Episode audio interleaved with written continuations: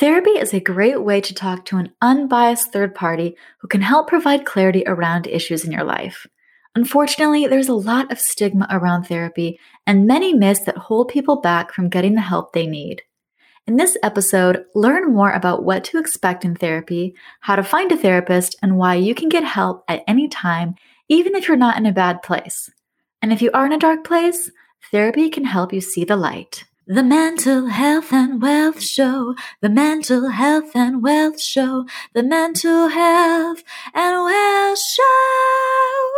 Thank you so much for listening to the Mental Health and Wealth Show. This is host Melanie Lockert. And first of all, I want to acknowledge that you are brave and amazing for being here. Getting ready to listen to a show about mental health and money is not easy, and I know you are ready for these amazing conversations. But before you listen, I want to let you know that all of my content is based on my own personal experience with mental health and money, as well as the experiences and expertise of my guests. I'm not a mental health professional or a financial professional, so content should not be considered professional, medical, or financial advice. As a trigger warning, please note that content on the show may include sensitive topics around mental health and suicide. So if you're currently in distress, please get in touch with a professional by texting HOME to 741 741. Thank you so much and enjoy the show. Before we get started with the next episode, I wanted to wish you a happy new year and tell you about the Mental Health and Wealth Challenge. I'm hosting the free Mental Health and Wealth Challenge from January 11th to January 17th. It's one week long, and you can transform your money and mindset in just 13 minutes a day. Interested? Check out the link in our show notes. Welcome to the Mental Health and Wealth Show. Today, we are going to be talking about a super important topic, one that is near and dear to my heart, and that is therapy. I'm going to be chatting with Cecille Ahrens, who is the owner and clinical director of Transcend Therapy Inc., a private practice providing individual, relationship, and group counseling. She is a bilingual, bicultural psychotherapist with over 20 years of applied experience. She specializes in PTSD, trauma, anxiety disorders, mood disorders, relationship issues, relationship issues, domestic violence, and women's issues. She does a lot. Cecille is the creator and co host of the Get Mental Radio and podcast, hosted on Facebook Live with co host and motivational speaker T. Smith. So she clearly does a lot, and we're super excited to have her here. Welcome to the show, Cecille. Thank you so much. It's my honor to be here and to help you spread the the word and the love on mental health. I'm all about mental health awareness, so thank you for having me. Yes, I'm super excited to have you because this is a episode that I have been wanting to record for quite a while and that is about therapy. I know a lot of people now with the pandemic might be considering counseling for the first time because right now we are in a mental health crisis. You know, a lot of people yes. like me yes. who are therapy veterans. I mean, I've been in and out of therapy for 15 years. I went consistently weekly for three and a half years, um, a couple of years ago to very recently. And I'm such a proponent of therapy because having a third party that is not your friends, not your family, can really give you that unbiased insight to help you think clearly. And really, what I got out of therapy was the ability to see things in a different way. You know, we're all kind of culturally conditioned to think certain things or to have patterns. And when you have someone from the outside say, but this is an option as well. And in my mind, I'm like, oh my gosh, I would have never thought about that ever. And so therapy can be so useful for so many people. And I wanted to do this episode to really talk about the nitty gritty about therapy for people who might be new to it or they're just dipping their toes in the water. So let's just start and say, what are some of the myths about getting therapy? So, one of the myths that is my least favorite is that people are sick, crazy, or ill.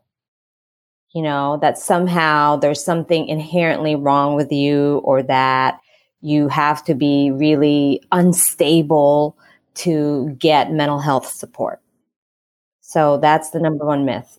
Totally. I love that because I think there is this kind of stigma that, yeah, you're crazy or you have to be sick to go to therapy and what's wrong with you? And, you know, I talked to another guest, Jenny Manpa, just a few episodes ago, who talked about going to therapy just because.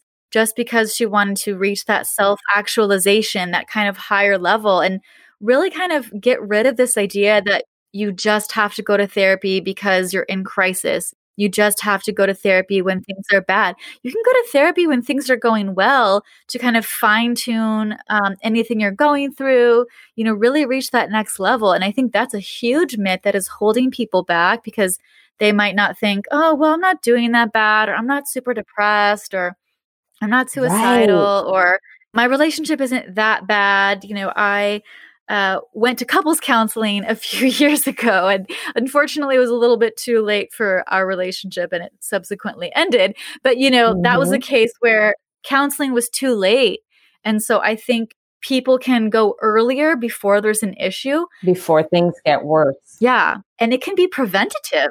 Absolutely, absolutely. You know, and that's why destigmatization is so key if we really want to break that cycle for us, our society, in waiting too long before you get help, right? And to your point, you don't have to have anything particularly stressful or serious that you want to work on in therapy. You could just be psychologically minded and growth oriented and just want to keep you know, getting better and getting healthier.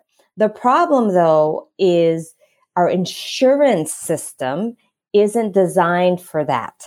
So the people who are psychologically minded and can't afford a therapist end up not getting help. Whereas people who are psychologically minded and have the resources and have the money to pay out of pocket, they tend to have, unfortunately, an advantage, right? But we need to change our insurance system, talking about destigmatization, so that people don't need to seek help based on the severity of their symptoms. And with insurance, we also have to diagnose somebody. We have to give them a diagnosis in order for insurance to pay. And some people don't meet criteria for diagnosis. Some people just want to kind of talk about stuff and are not, you know, there's no diagnostic uh, problem, so to speak. So that's one of the issues. But if you can afford it, if you have resources, please don't wait. You know, go in and talk to a therapist earlier on in the pain cycle so that it doesn't get worse. Because usually, the longer you wait, the more issues you start to have. You create more or new problems outside of the original problem. That's so crazy. I actually just learned recently about the insurance system and how if you use your insurance to get counseling, you have to have a diagnosis in order to get it covered. And that is so crazy to me and I I can see so many problems because I've heard from other people who say, you know, I went to therapy just because and I had to get this diagnosis that wasn't even necessary. And then this diagnosis affected my life insurance rates because suddenly people think I have you know anxiety or this when i when i don't. And is there anything that we can do from an advocacy standpoint to help this? I know we have to kind of go through private practice and pay out of pocket. I paid my therapist out of pocket. I found them on openpathcollective.org which is a site that provides affordable counseling. Just for transparency's sake it was $50 a session to start and then my most recent rate that i paid was 90 so, you know, but that was That's over great. three and a half years of, of, of working together. So just so people kind of get an understanding of how much things cost. But is there something that we can do? You know, um, not to deviate so much from kind of the, the therapeutic part of this conversation, but we need systemic change. And so we need to lobby, we I'm a social worker as well, so I'm big on changing systems, right? Like we need to lobby, we need to talk to our local politicians. Um, I don't know how to change this law, to be honest, but you know, we can shed a light on it and start making insurance companies more accountable for our health because that's part of why they exist, right? They're supposed to help us with our overall health. So I think, you know, just certain lobbying groups um, making it known that this is a problem, like the collective needs to make some noise. And that's why I, I brought it up. This is my way, you know, of kind of advocacy in that, yeah, it's not okay, but unfortunately, it is the system that we have right now. And if you fall under that, don't let it stop you, unfortunately, because ethically, we can't just give you a diagnosis that isn't uh, true or isn't close to true. you know, and sometimes therapists will will turn someone down because of those issues. Like, hey, you don't really meet criteria for a diagnosis, therefore you might want to consider these other options or we will discuss with them listen you know meet full criteria for this diagnosis but if you want me to use your insurance i'm going to have to put down this diagnosis this is what it means and the, the client can make an informed decision about it more often than not it doesn't haunt the client it doesn't have a negative significant outcome on their life but you're right if you're going for a high security type of job where you need top security clearance that might hurt you um, if you, yeah, if you're applying for life insurance, that might hurt you. So it's just something people need to be aware of. But ethical therapists will typically discuss that with you so you can make an informed decision about it.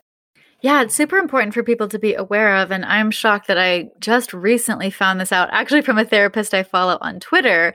And I was like, oh my gosh, this makes so much sense. But I had no idea about it. And I could see how problematic it can be. But as we mentioned, we don't want this to hold people back from getting help because if your insurance covers it, that could be the most affordable way for you to get care. So you can figure that out and see if it's something right for you or you know you can try to pay out of pocket or you can go to openpathcollective.org there are many different yes. sliding scale options as well. So what should people actually know about therapy before going for the first time? What should people know about the experience?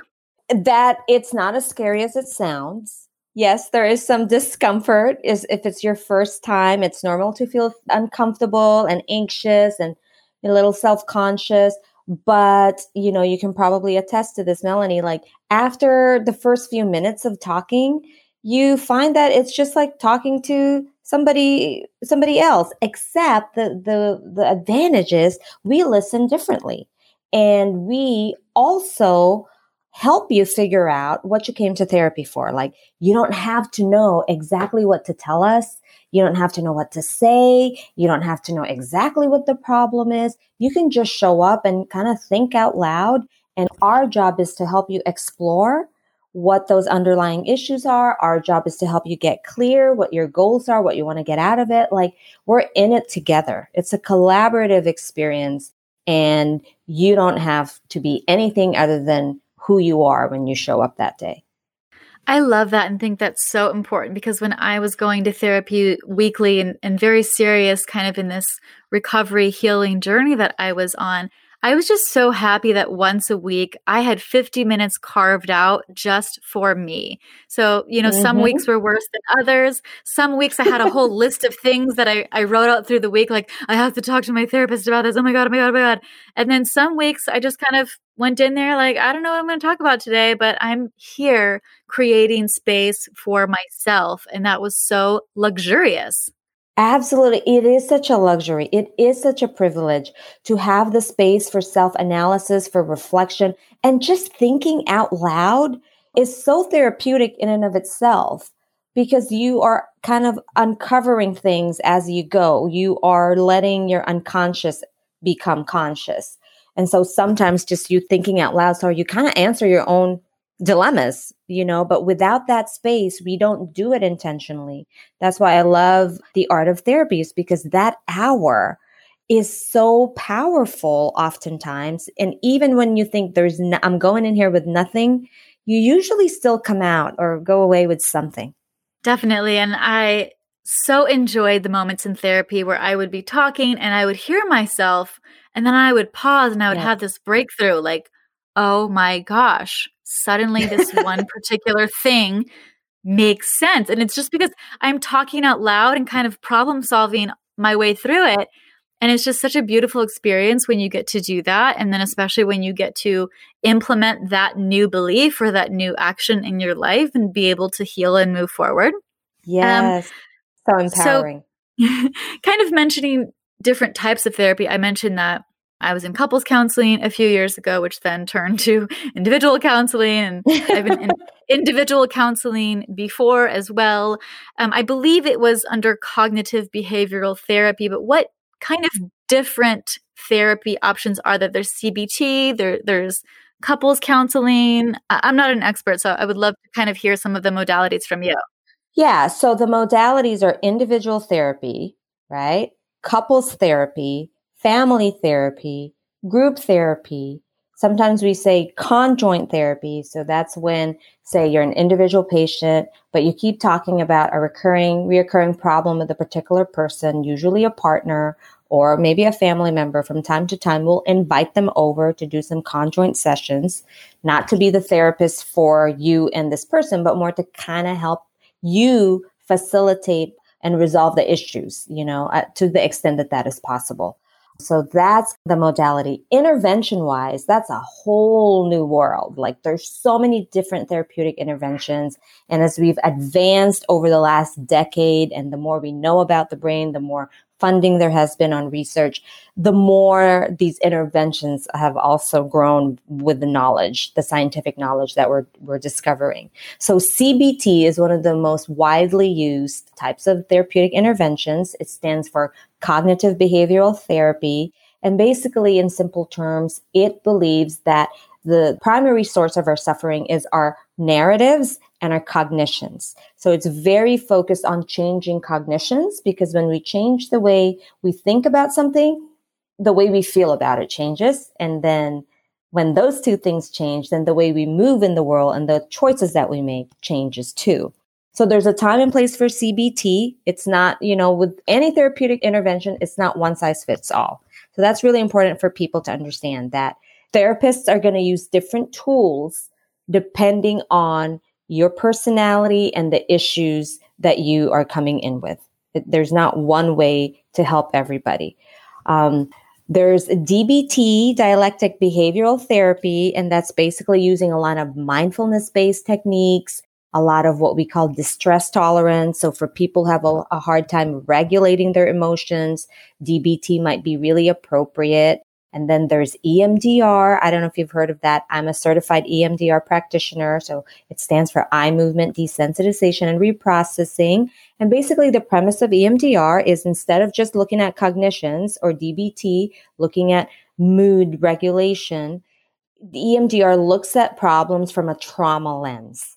Basically, instead of asking what's wrong with you, we're asking what happened to you what kind of traumas, little traumas or big traumas have you experienced along the way?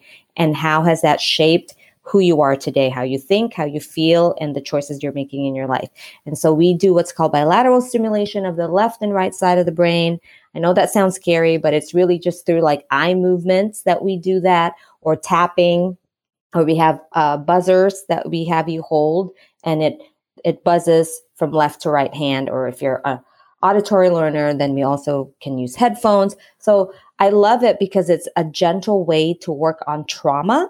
Because as you know, I specialize in trauma, and a lot of times, understandably so, people don't want to unpack severe traumatic experiences because it's really uncomfortable, scary, and often painful. So with EMDR, they found a way where people can actually work on these scary things sometimes without even having to verbalize what that is to the therapist. So we're kind of not inflaming the situation through this method. There's um, IFS, internal family systems. The premise of that is that we have parts and we have a core wise self. And our parts, usually, if we don't keep them in check or, or we don't attune to them, they end up running the bus of our lives. So I love IFS work. That's one of my favorites. Just, uh, just self disclosure there because it's a really people tend to grasp it and it's very non pathologizing. What I mean by that is that it doesn't make you feel like there's something wrong with you or you know it's not very shaming so we could talk about a part that say that likes i don't know to eat to binge eat to eat a tub of ice cream when they're upset so a lot of times people have a lot of shame admitting that in therapy, but it, once we start talking about it as a part, that defensiveness and that shame kind of falls away and you just start to kind of see it like, oh, there's this part who really doesn't want to feel uncomfortable emotions. So she'd rather just eat, you know, so it changes the way you're relating to yourself because you're able to kind of look at this part with a lot more compassion and curiosity. So that's IFS. I mean, we could go on and on and on. There's so many different types of, of therapy, like I said, but at the heart of it all, our goal as your therapist is to help you feel better and do better in life, right? We're not the expert. We're just here to guide you. And if your goal, you know, and, and when we do an intake, basically that's the first appointment. That's mental health evaluation is also what we would call it. we're going to ask you a ton of questions because we're assessing kind of like what the issues are and how we can help you. And for me, and I know many other therapists do this too as well, I ask them, what are your goals?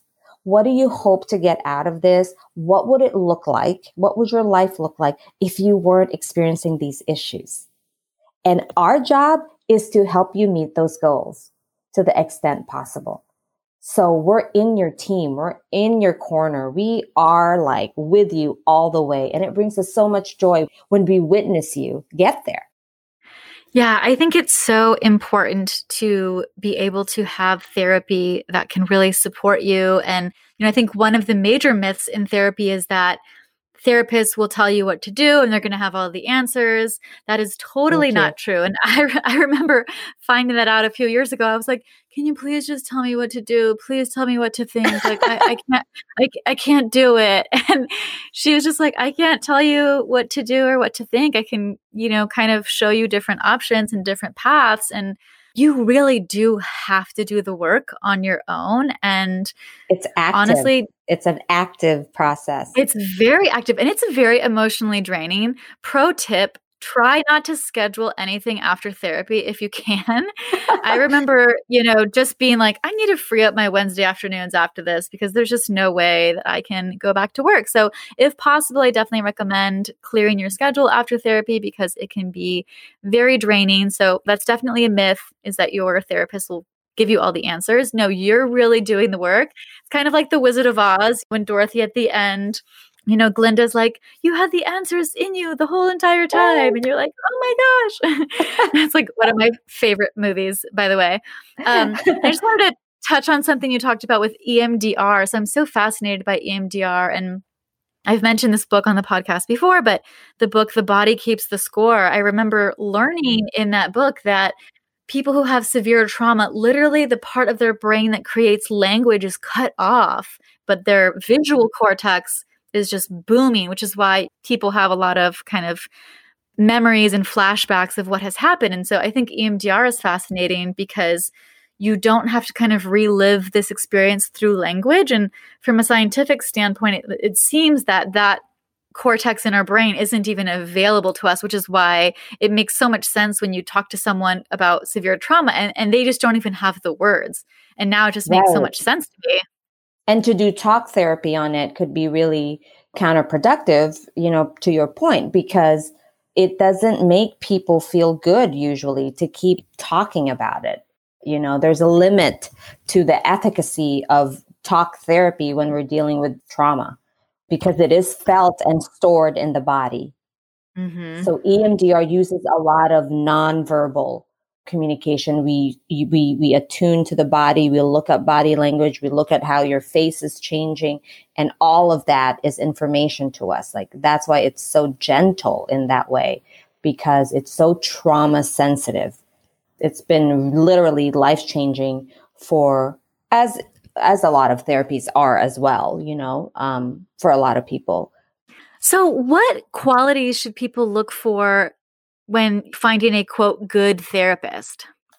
So, the general qualities you want to look for is do they have the training, education, and experience? That's really important to help me with the issues I need support in, right? Because we don't all have the same kind of level of expertise. So that's really important. Do you feel safe? Do you have a therapist that creates safety for you? In the room makes you feel empowered, confident, hopeful about the future. So a therapist who's non shaming, non pathologizing, not judgmental, which most of the time that is going to be your experience. Um, somebody who is skilled at facilitating change, kind of like to your point, meaning without telling you what to do, you know, being clinically creative and getting you to think, empower you to make your own choices. Somebody who's attuned to your needs, somebody who's consistent. And what I mean by consistency too is like just basic scheduling stuff, gets back to you, is responsive. There's not a whole lot of like administrative or billing issues.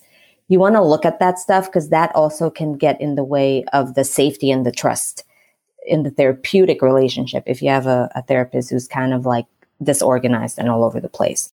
So outside of those things, you know, I think it's also important that your therapist is honest with you, like can challenge you and not just always validate, validate, validate. Um, that's not really what the therapeutic relationship is about. Like there are going to be things that maybe, you know, we're going to give you feedback and it may not be easy to hear, but that's a sign of a good caring therapist is they're going to take a risk even if even if they know like oh i don't know if she's ready to hear this but we need to talk about it that's especially important in couples therapy as well when you know therapists are really like trying to navigate both worlds and that moment when we know we're about to say something that could really like anger the other partner like you want a therapist who's who has the courage and the the resilience to kind of handle whatever's happening in session regardless of how you feel about it. And you still come out feeling like oh it was safe for me to express that and i still feel like she's in my corner even though i didn't like what she said. Does that make sense? Totally and you know, I love what you said about building trust because therapy is really like any other type of relationship where trust is the foundation and trust doesn't happen in one session. So I definitely recommend people try a therapist for at least a month before deciding that maybe this isn't right for them because it does take time. I saw my therapist for about a month and I was kind of on the fence, like, I don't know, because she was very kind of direct. And yeah. to me, I interpreted that as harsh. but yeah. then after after the month, I was like, but yeah, I, I don't need someone to just be a cheerleader and to like validate me. I need someone that can really help me through this. And so I stuck with her and I'm so glad I did. And I'm so glad I didn't just say, wow, she seems really harsh. Like, I don't know. That was just me feeling discomfort because I just wanted, you know, nice sweet cream and coffee and sugar. And she was just like, here's your black espresso, like drink it straight. I was like, oh my God, like this is this is a lot. And you know I love it. Therapy can be very difficult, but I realized that if I really needed to make a change in my life, I needed someone who can be direct with me, who can say, you know, maybe that's not the right answer, or maybe this way. And when you start to feel those feelings, I think it's really important to interrogate why you're feeling that way. Because, like I said, my first thought was like, oh, I should probably find someone else. And the second thought was, I'm being defensive because this hurts and I don't want to make a change. Luckily, I didn't let that dictate my decision. And we worked together for three and a half years and it was beautiful and amazing. And she saw yeah. me through so much. She saw yeah. me, you know, ending a nine year relationship, being single, getting on my feet again, now into healing and, and thriving. And that took a lot of, of time and trust. And I'm so glad I didn't give up after that first month. So let's say someone is trying to find a new therapist, they've never done therapy before.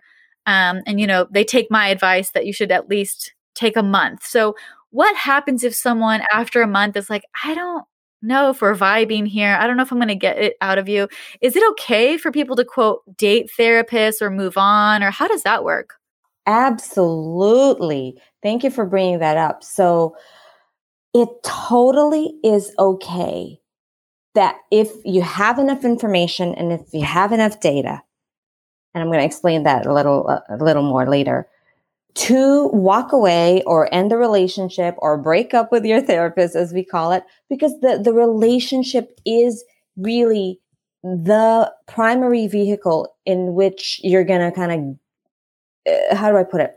it is key, basically. Like you're not going to get any results. You're not going to get the benefits of therapy if that relationship isn't intact. So sometimes it truly is. It's not a good match, as we call it. And you can fire your therapist or you can just say, Hey, I don't think this is a good match. I'm going to move on and uh, talk to somebody else. And, you know, your therapist might have different clinical opinions about that. They might say, Hey, why don't we talk about it one more time? and kind of figure out what's coming up for you because sometimes what's coming up for you, kind of like your example there, Melanie, is not because of the therapist, but it's because of your own reactions and responses, or maybe it mimics certain patterns in life. So it's, it's not unusual to have what we call countertransference or transference, meaning you're having feelings about the therapist in a negative light because it is reminding you unconsciously of other dynamics you've had with other people but it may not necessarily be accurate. So at any rate, if you're not sure and it's getting in the way of you being open and honest, that's not your person. Go and look for the therapist that's going to create that safety for you so you can do that or you can do the work.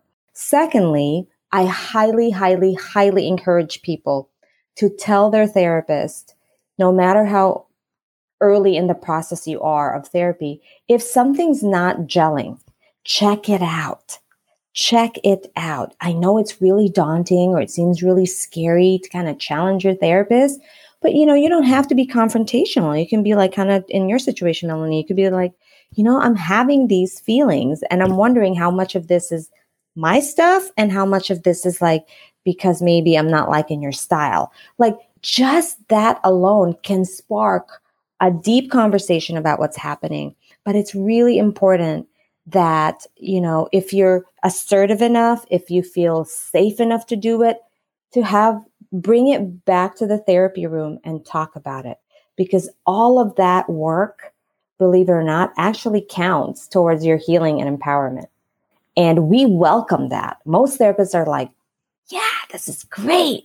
You know, she's talking about her discomfort. She's telling me she doesn't like me. Like, of course, there's a part of us that like don't like that. But, you know, if we're in our wise, healthy self, we welcome that because that means you're finding your voice. That means you're learning how to solve conflict in a healthy way. That means you can trust yourself. Like, there's so many great things that that symbolizes to us when you start talking to us about your difficulties in session because what we say is how you function in the room is usually how you function outside of the room. So if you're not being honest with us and you're not asserting yourself, that's a concern to me as your therapist because I want you to be able to take care of yourself outside of the room. So speak up, speak up. You're not going to devastate us. We are trained to deal with all of that. And if you have a therapist who can't handle that, who or kind of makes you feel worse, then that's an indication that that maybe you're right about the safety piece. That maybe that isn't a safe place for you. Thank you so much for sharing. I really appreciate that and sharing that you can break up with your therapist at any time and it's totally okay. And you actually kind of hit on this word that really kind of brought some um, ideas to me about, you know, this word honesty. So I know actually a, a, few people, and I know in my own instances where you feel like you don't want to be honest with your therapist about this very big issue in your life because maybe you're going to feel bad like oh my gosh I, I messed up and i don't want to tell them or there's this huge trauma in my life from my past that i'm not willing to talk about or like I've heard that, you know, therapists find out five years later that someone had an addiction and they're like, you never told me that. Like, what is the role of honesty? And like, how do you feel about if people five years later said, I struggled with an addiction or someone in my family died by suicide and, and you never knew any of that? I really don't take that personally at all. I mean, the more we know, the sooner we know is obviously more beneficial for our work together and for you. Because remember, this is your space, this is for you. We're here to serve you, you know? So the more information we have, the better. But it's not uncommon that people, you know, wait until later to drop those kind of bombs. And it's okay. It's okay because that means that's when you're finally ready. You know, that's, that's what that could mean. Secondly, there must have been a part that was really ashamed or worried about talking about it. Because once you spill the beans, once you tell us, now you've opened a whole new can of worms because most of us are going to want to go there and kind of dig that up a little bit. But you have power and choice in therapy. You have, you can have boundaries. We don't push. We don't force you to talk about things you're not ready to talk about. We will encourage, we will invite, but you get to have some of those boundaries. And so if it's five years later that you tell me, that's totally fine because it's not about my timeline. It's about when you're ready and when you feel safe enough to do the work on that particular issue. The one thing I find people kind of save the best for last is sexual abuse. You know, so we'll work on things and this and that, and they come in for this. Mm, yeah. And then two, three, four, five years later, it's like, oh, and by the way, I'm ready to to talk about or acknowledge my sexual abuse and work on that. And it's not right or wrong. It really is about when are you ready? And we're here for you whenever that is. There's no kind of hard and fast rules about how it should go. Yes, I think that's so important to consider that the more honest you are, the deeper healing you can have and address things faster. But there's you know, there are no rules that you have to share one thing, you have to share this, or, or, or any timelines. I think that's really important for people to realize that, you know, it, it's really for you. And if you can acknowledge that and be honest, you know, yeah. that is a beautiful thing. But as you mentioned, there are no timelines and that you don't need to feel afraid. Right. And that's not really always because you're being dishonest, right? But sometimes it's because it's not in your awareness yet, or there's too much stuff going on in your present life that there isn't enough space for some of this stuff to come up, or you're just not ready. Like maybe your denial system is still so powerful. You're not even, you know, thinking like this is a, a, big problem. The beauty of having a therapist is sometimes we all have blind spots, as I call them, and we're here to help you see that. Like, because the way you may be conceptualizing something in your life, you may not be realizing, like, oh, that's right. Oh, I didn't, I never, I never looked at it that way. I never thought like that that was actually impacting my life over here. I thought it was just over here. So we give you that feedback and then you do what you want with it, right? But we are there to kind of give you a fuller perspective of what's happening and different options, different ways to navigate it. Totally. And I love what you mentioned earlier about, you know, kind of opening up a can of worms because I've definitely had this experience in my life where it's like I've learned the hard lesson that if you're going to open a can of worms, you have to be willing to see what's inside of it. Yes. and sometimes you see what's inside of it and you're like, oh my gosh, I wish I didn't open that. Like I have to deal with that now. Then I shut that lid. Yeah. So definitely know that that if you're opening up a can of worms, you have to be willing to see what's inside it and deal with whatever happens after that. So act and speak accordingly to you know your timeline, your healing processes, your thoughts. So let's say someone wants to book a therapist, they want to get started with therapy. Where should people even begin to look for counseling? I know a lot of people ask me, where can I find counseling? I have resources on my website, but I'd love to hear from you. Yeah, so there's so many different places now, and I'm sure there's a lot I probably don't even really know about anymore uh, since I'm not in the business of, you know, searching therapists. And but the first place to start, if you have insurance, is your insurance company because they can help you find or tailor your search based on what you need. So if you wanted somebody female within, you know, 10 miles of a particular zip code and you wanted somebody who specializes in this and that, they have the capacity to do a specific type of search for you and they give you a list. And then you can Google the therapist that they give you because most therapists now have their own website and then you can make an informed decision from that. Psychology Today is still pretty reliable uh, source of therapy. And then, of course, there's BetterHelp, Talkspace. That's if you want to do telehealth and see their therapists. Um, there's local directories as well, depending on your county and your city. Like in San Diego, we have a few, a couple of local directories of just therapists in San Diego. So thank God for Google. You could just Google that local therapist in my area. And then there's going to be a lot of different resources that'll pop up. Um, word of mouth is really, really powerful. Like ask your friends and your family members, the ones that are doing really well, especially, ask them, hey, have you done some work?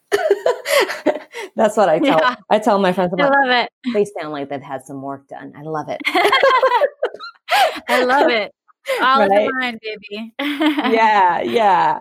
So ask your friends and family. My business, my practice was largely grown from word of mouth, you know? Yes, word of mouth is so powerful and a great way to find out recommendations from people that you trust. Mm-hmm. Mm-hmm. Yeah, but as far as like big name organizations, I, I don't really have a lot of uh, resources for that, unfortunately. You can also call kind of your local, um, I know in San Diego, we have like a local crisis line, and they are also a one stop shop for all forms of uh, types of resources in the county. So you could start there. But the internet really, yeah. with the internet being so accessible, like you're going to find something. Yeah, there are so many resources. And I, as I recommended, I love openpathcollective.org. That's how I found my therapist.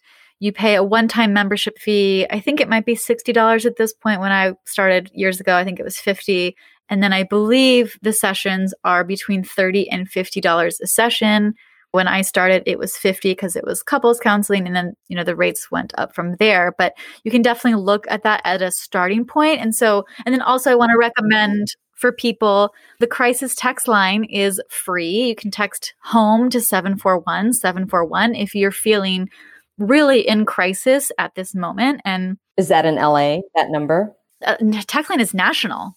Oh, okay, great. Yeah, it's national. So people can text home to 741 741. And I've used yes. the service mm-hmm. once and the great thing about the crisis text line is it's not a suicide hotline, so you don't have to feel suicidal. suicidal and I think a lot of yes. people feel like they can't get help because they're like, oh, well, I'm not suicidal. But being in crisis can mean a lot of different things to a lot of different people. So, you know, let's say a crisis right now is you're in recovery and you really want a drink or you want to abuse because of the pandemic. Crisis text line would be a great Love resource it. to reach out to right now. So, you know, kind of based on all of this, a big problem that people have with counseling is the cost. So, can you give us kind of an idea like what kind of costs are, should people be looking for? Like what what's the average? I know it's a huge range, but you know, kind of what are the average rates for counseling?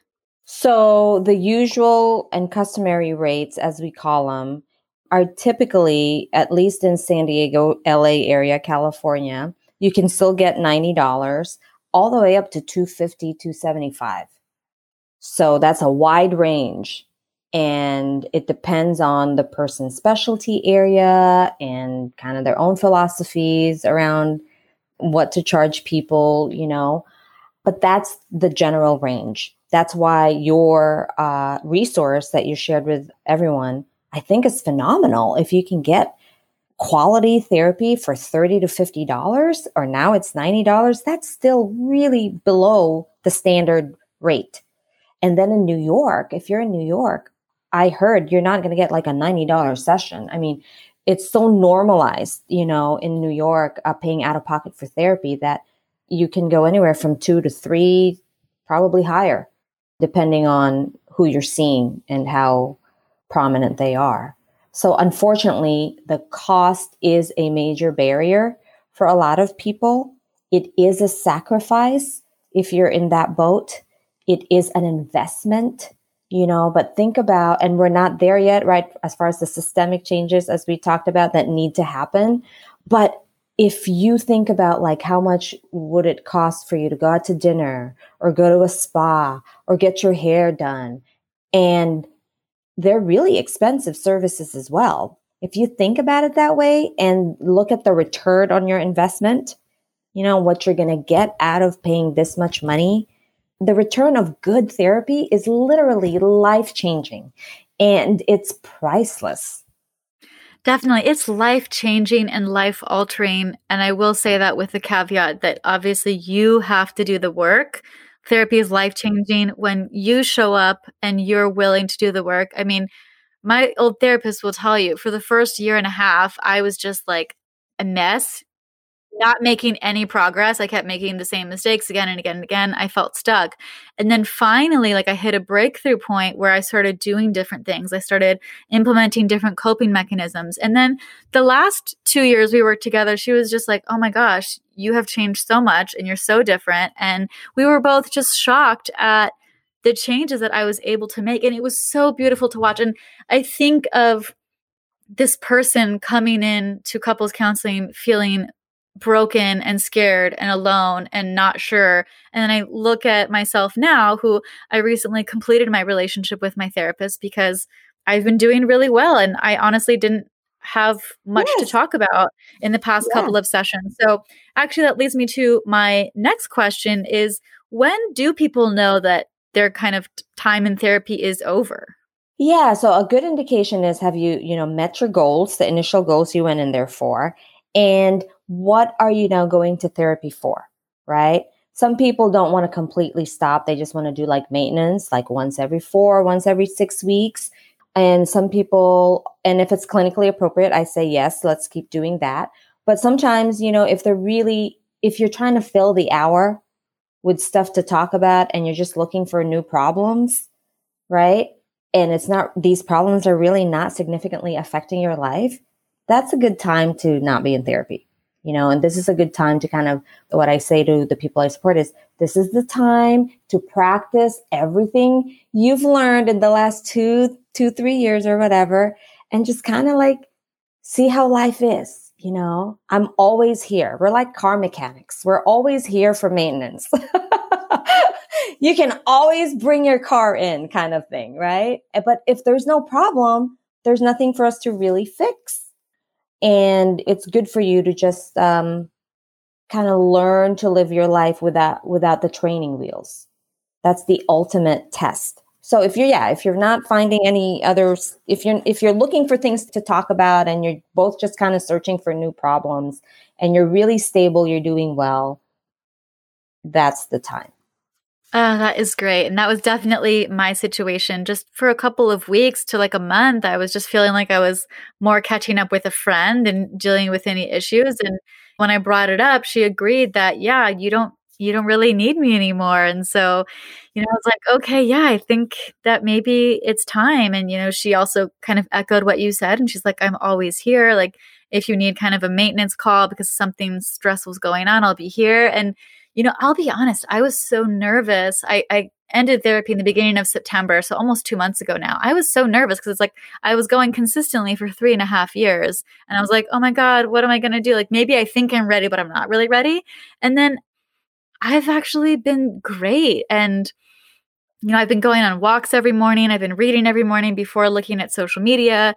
I've been really trying to keep my mental health hygiene and routine in place, especially without her. And something that she told me, which I really loved, that she was like, even though we're not seeing each other, really try to keep that hour for yourself, you know, every mm-hmm. week. And it's so beautiful. And I'm so happy that I had all of this work in three and a half years, and that now that it's been two months without, that I still feel okay. But I'm also comforted knowing that she's always there. And we have obviously an established relationship after yes. three and a half years. And I think it's really important to kind of tell people is that therapy doesn't have to be forever. Obviously, if you want day to day maintenance all the time, of course. But if you have a specific goal, I mean, obviously, my reason for entering therapy a while ago was because of a couples counseling issue.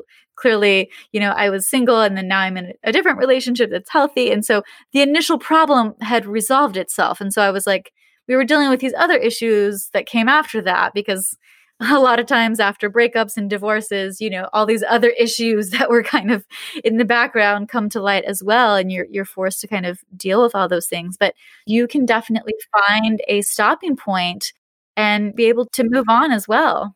Yes, absolutely. It's kind of like a, a, revolving door. If you think about that, like the first time you go in, you probably, you know, are working on a ton of issues or significant issues, especially if it's your first time.